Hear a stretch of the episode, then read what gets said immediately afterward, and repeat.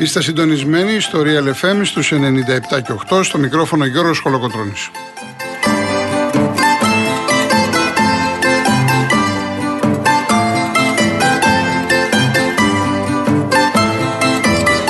Τηλέφωνο επικοινωνίας 211-200-8200. Επαναλαμβάνω 211-200-8200. Η κυρία Δέσπινα Καλοχέρη είναι σήμερα στο τηλεφωνικό κέντρο. Ο κύριος Γιώργος Τσιβελεκίδης στη ρύθμιση του ήχου.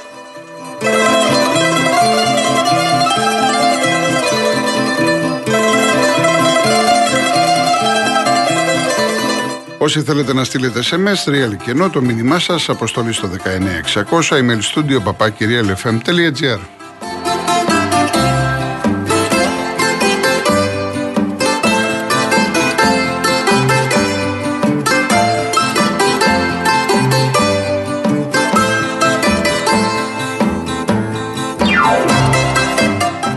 Κυρίες Δεσποινίδες και κύριοι, καλό σας μεσημέρι. Χρόνια σας πολλά. Όσοι είστε προς την έξοδο, στο αυτοκίνητο μέσα και μας ακούτε, καλή διαδρομή, καλό δρόμο που και αν πάτε να περάσετε καλά. Είναι η τελευταία εκπομπή του 2022. Ε, για να είμαι ειλικρινής, δεν νιώθω έτσι όμορφα από τη στιγμή που πρέπει να ξεκινήσω με τη δυσάρεστη είδηση που πληροφορηθήκαμε όλοι χθες το βράδυ. Και αναφέρομαι βέβαια στην ε, απώλεια του, του Πελέ. Αλλιώς θα είχα σχεδιάσει, θα είχα προγραμματίσει. Ε, από χθες το βράδυ ζητάτε τη γνώμη μου να σας πω τα γνωστά, το γνωστό η ερώτηση μεγάλη, Πελέ, Μαραντόνα, ποιος ήταν καλύτερος κλπ. κλπ. Ε, έχω τοποθετηθεί πολλές φορές ότι είναι άλλες εποχές.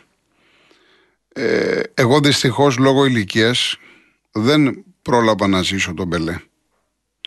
Και σας έχω ξαναπεί ότι πράγματα τα οποία δεν τα κατέχω, δεν τα γνωρίζω, δεν έχω προσωπική άποψη, ε, δεν τα σχολιάζω. Ενδεχομένως να αδικήσω και τον Μπελέ.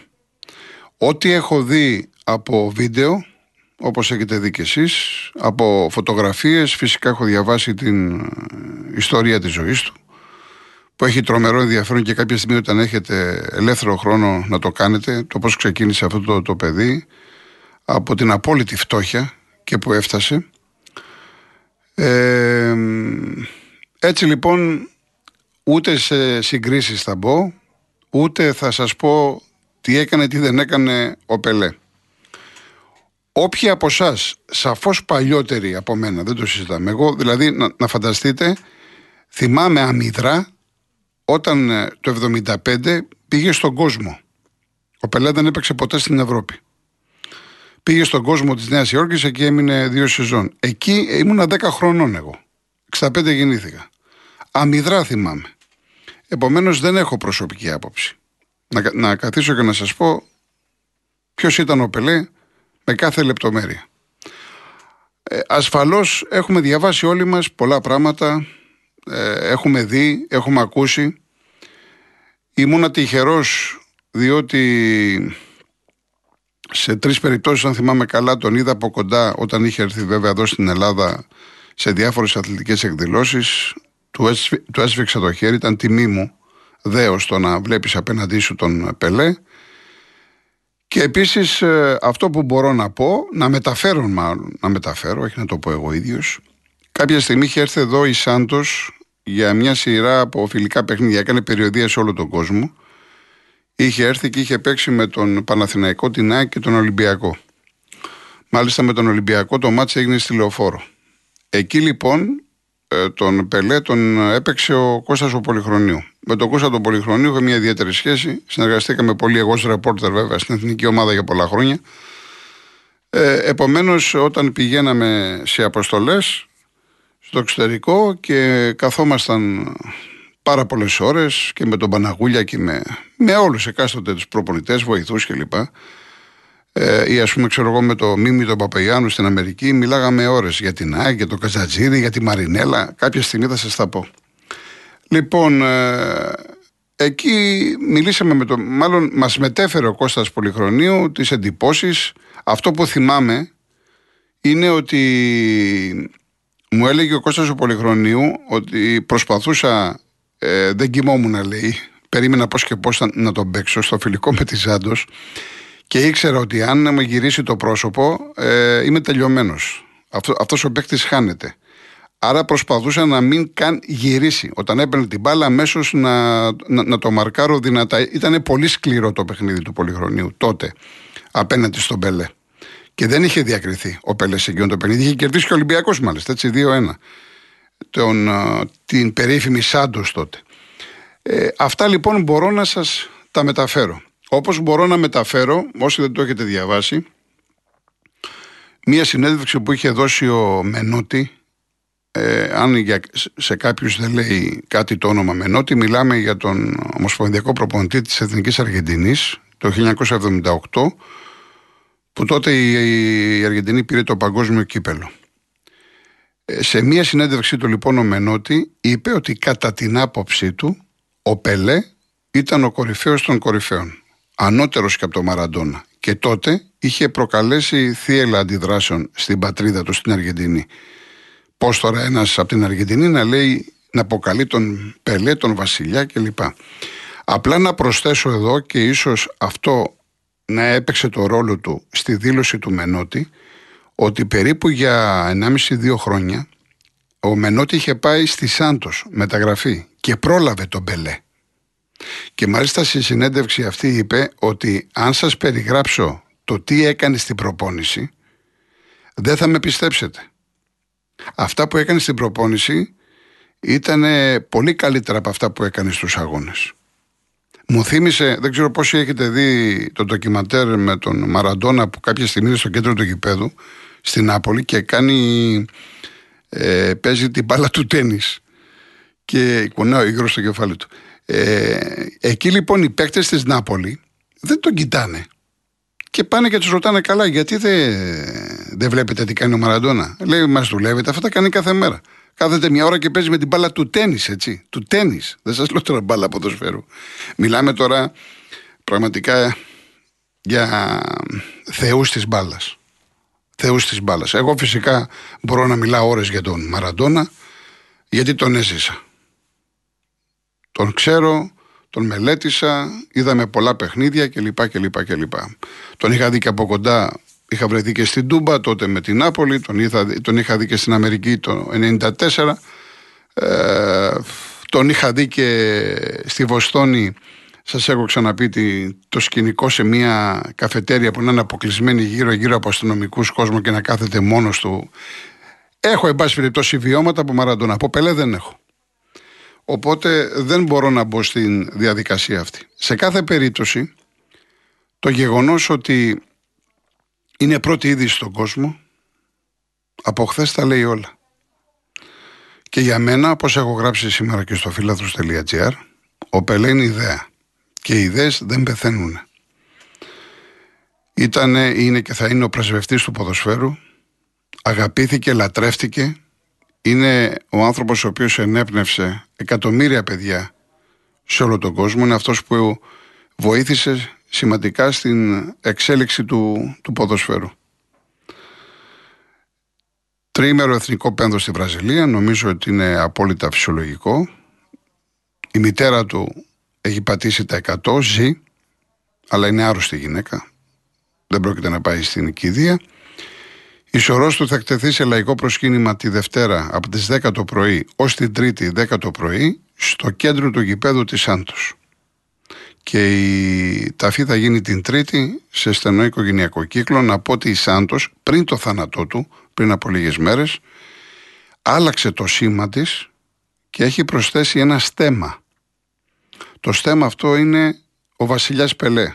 Το στέμα του βασιλιά Πελέ, επαναλαμβάνω αυτό έγινε πριν το θάνατό του. Για 18 χρόνια φόρεσε τη φανέλα της Σάντος, ξακουστεί σε ολόκληρο τον κόσμο από τον ανεπανάληπτο, από τον μεγάλο Πελέ, ο οποίος ε, έφυγε και πήγε να βρει τον Διέγκο Μαραντόνα, να βρει τον Γιώχαν Κρόεφ, να βρει όλους αυτούς τους μεγάλους παιχταράδες. Υπάρχει μάλιστα ένα βίντεο, μπορείτε και να... πολλά βίντεο βέβαια, αλλά Υπάρχει ένα βίντεο σε μια εκπομπή που είναι ο Μαραντόνα με τον ε, Πελέ και μέσα στο στούντιο κάνουν κεφαλιές ο με τον άλλον. Είναι εκπληκτικό.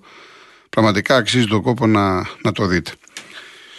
Λοιπόν, Γιώργο, πάμε στο πρώτο μας διαφημιστικό και γυρίζουμε.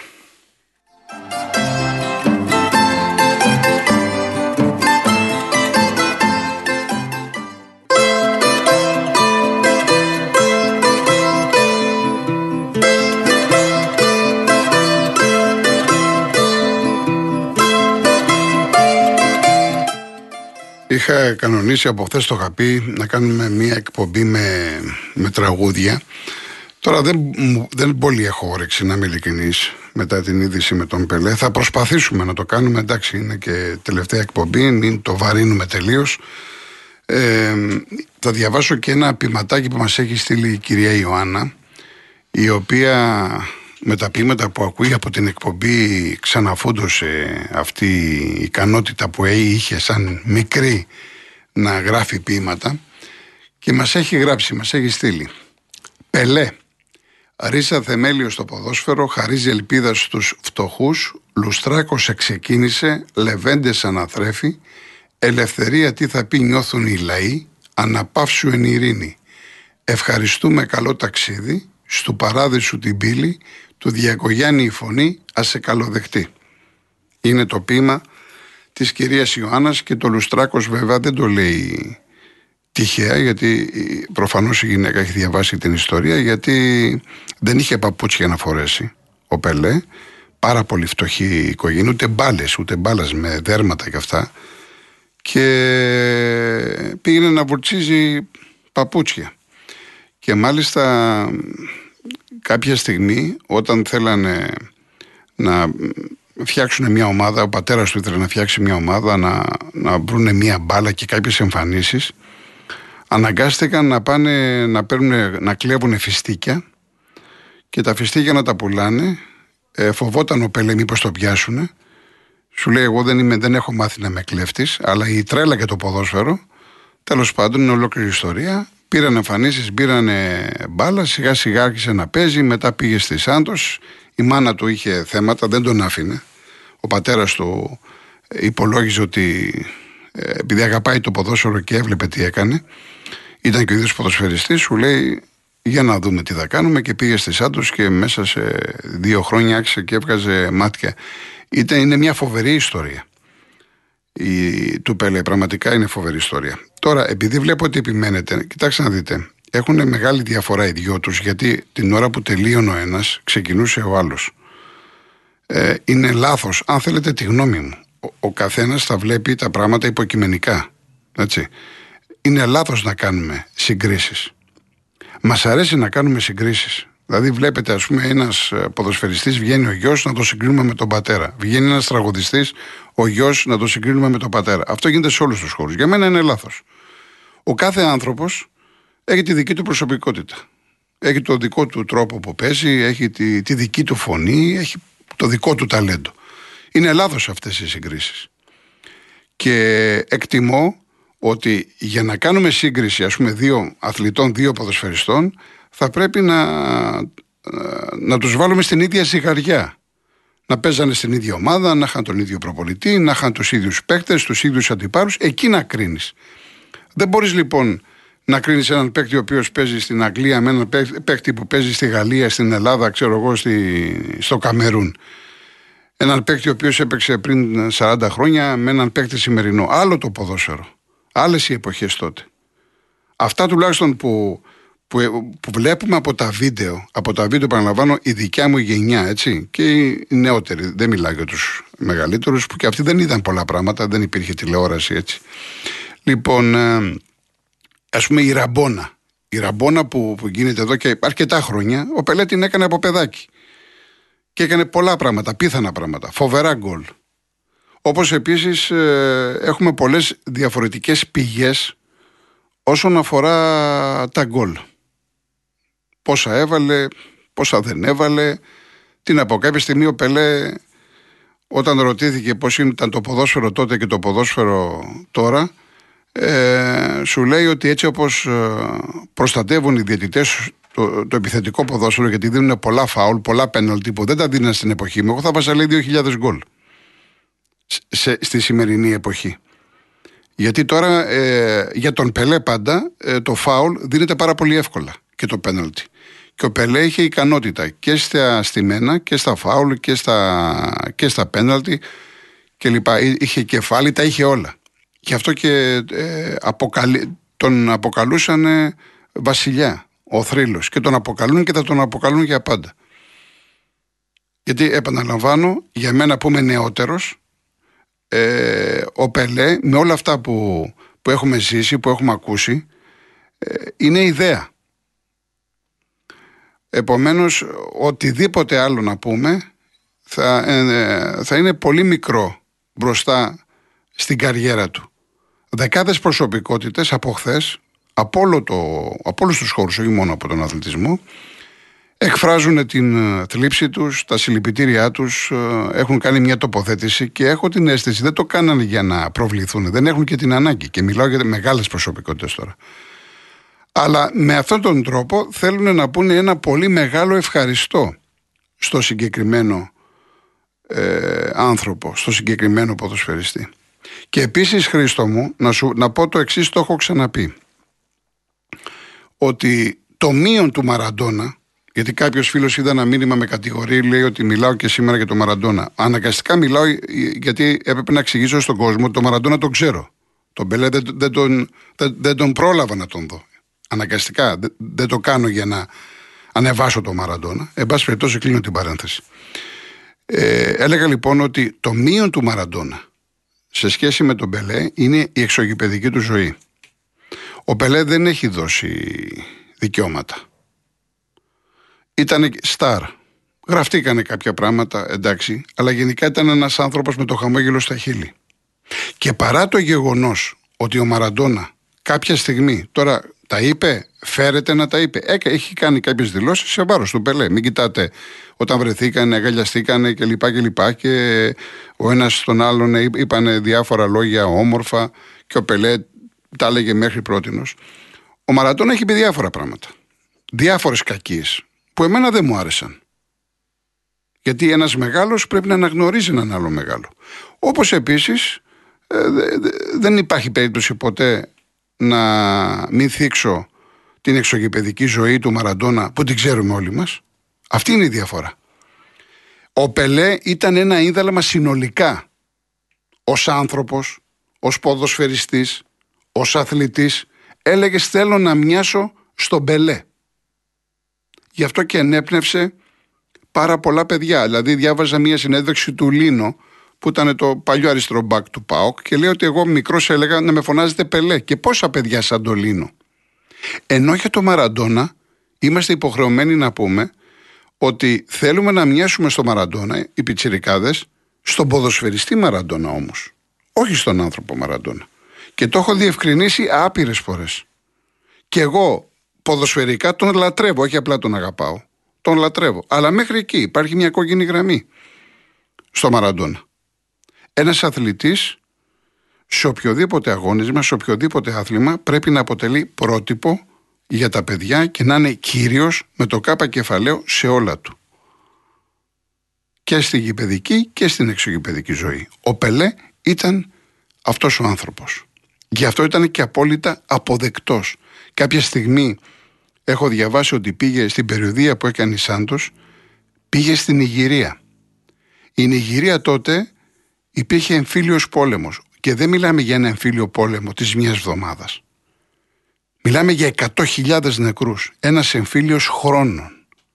Και πήγε λοιπόν η Σάντος του Πελέ και για 48 ώρες ανακοχή. Δύο μέρες ανακοχή για να απολαύσει ο κόσμος, αυτοί που μπορούσαν, εν πάση περιπτώσει, φίλοι και εχθροί, έτσι, το μεγάλο Πελέ. Δηλαδή είχε τέτοια δύναμη που σταματούσε και τους πολέμους.